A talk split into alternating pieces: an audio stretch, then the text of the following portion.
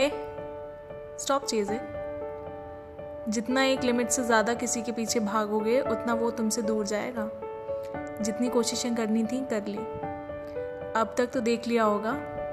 नहीं आए ना वो वापस। अब खुद को रेस्ट दो और न्यू ईयर को इन्जॉय करो। देखना, खुद वो इंसान तुम्हारे पीछे आएगा। And if it work DM करके ज़रूर बताना मुझे। Okay bye